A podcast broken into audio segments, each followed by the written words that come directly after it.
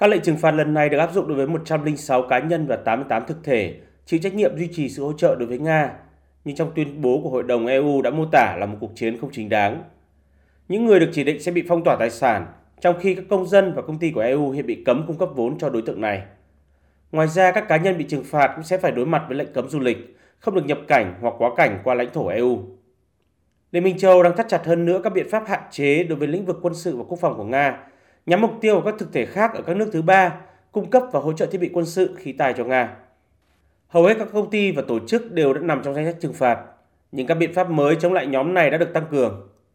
Tuy nhiên, Hội đồng EU đã bổ sung thêm 27 thực thể mới hỗ trợ trực tiếp cho cuộc chiến của Nga, khiến họ phải chịu những hạn chế xuất khẩu chặt chẽ hơn đối với hàng hóa và công nghệ lưỡng dụng, cũng như các mặt hàng có thể tăng cường công nghệ cho lĩnh vực quốc phòng và an ninh của Nga. Một số thực thể này có trụ sở các nước thứ ba bao gồm Ấn Độ, Sri Lanka, Trung Quốc, Serbia, Kazakhstan, Thái Lan và Thổ Nhĩ Kỳ và có liên quan đến việc trốn tránh các hạn chế thương mại. Theo tuyên bố, những đối tượng khác là các thực thể của Nga đang tham gia vào việc phát triển, sản xuất và cung cấp linh kiện điện tử cho các tổ hợp công nghiệp và quân sự của Nga. Gói trừng phạt thứ 13 cũng mở rộng phạm vi các mặt hàng bị hạn chế, có thể tăng cường khả năng công nghệ của ngành quốc phòng và an ninh Nga bằng cách kết hợp các bộ phận để phát triển và sản xuất máy bay không người lái. Ngoài ra, các biện pháp này còn áp đặt các hạn chế mạnh mẽ hơn đối với việc xuất khẩu các hàng hóa đặc biệt, góp phần nâng cao năng lực công nghiệp của Nga, chẳng hạn như máy biến thế điện.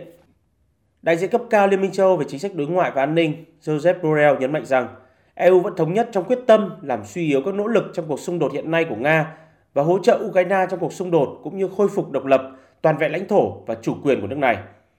Các quy định mới nhất của EU cũng ảnh hưởng đến Vương quốc Anh, liên kết nước này với một số các nhóm quốc gia khác đang áp dụng các biện pháp nghiêm ngặt đối với việc nhập khẩu sắt thép từ Nga.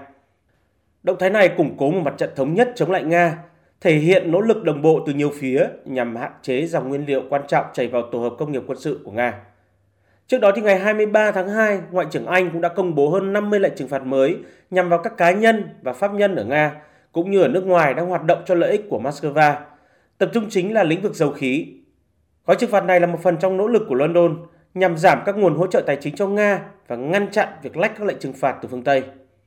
Cho đến nay, cả EU và Vương quốc Anh đều đã áp đặt các biện pháp trừng phạt riêng lẻ đối với hơn 2.000 cá nhân và tổ chức bởi vai trò của họ trong việc hỗ trợ Nga đối với cuộc xung đột hiện nay.